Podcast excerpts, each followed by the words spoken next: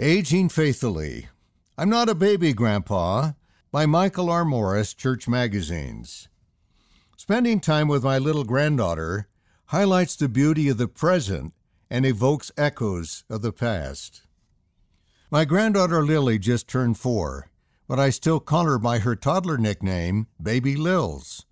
When I do, she reminds me I'm not a baby, Grandpa. She may be right, but I hope not.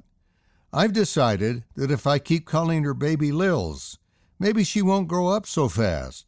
So I will keep calling her Baby Lils, at least until she reaches the age to start driving. Of course, I know I can't hold back the rush of days, months, and years. I tried that with my own children and failed. Our lives pass away, as Jacob says, like as it were unto us a dream. Jacob chapter 7, verse 26. Before I know it, our youngest son will become a missionary, leaving my wife and me with a house full of empty bedrooms and echoes of childhood. I recently heard a character in a movie say, Age deepens all feelings. I believe that is true. By the time you live half a century or more, you've experienced many of life's joys and sorrows.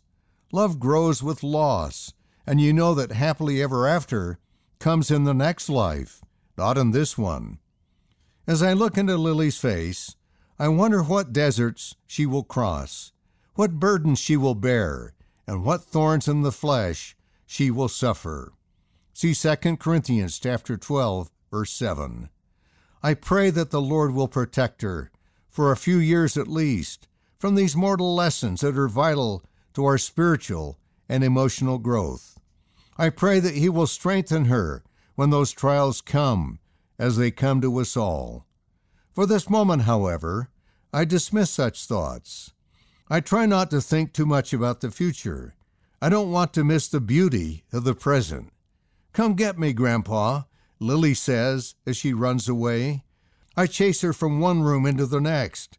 Her sweet laughter is music, and her bright face is sunshine. For a moment, 25 years disappear. I am now in the past with Lily's mother, my daughter. She is four again, and like Lily, she giggles as I chase her through the house. Then another memory comes. It's 1974, and my brothers and I are visiting with our great grandfather, Curtis Ellsworth. It is the last time I will see him in this life.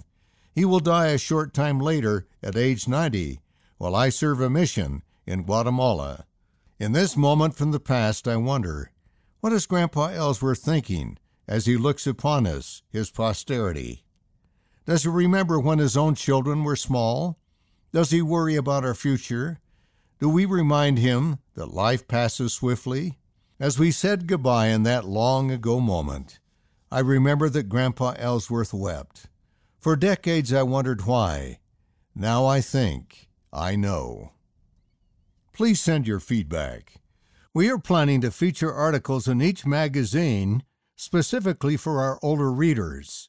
What topics would you like to see covered? Email your ideas to liahona at churchofjesuschrist.org. We'd love to hear from you. Enter the article, I'm Not a Baby Grandpa, by Michael R. Morris, Church Magazines. Read by David Shaw.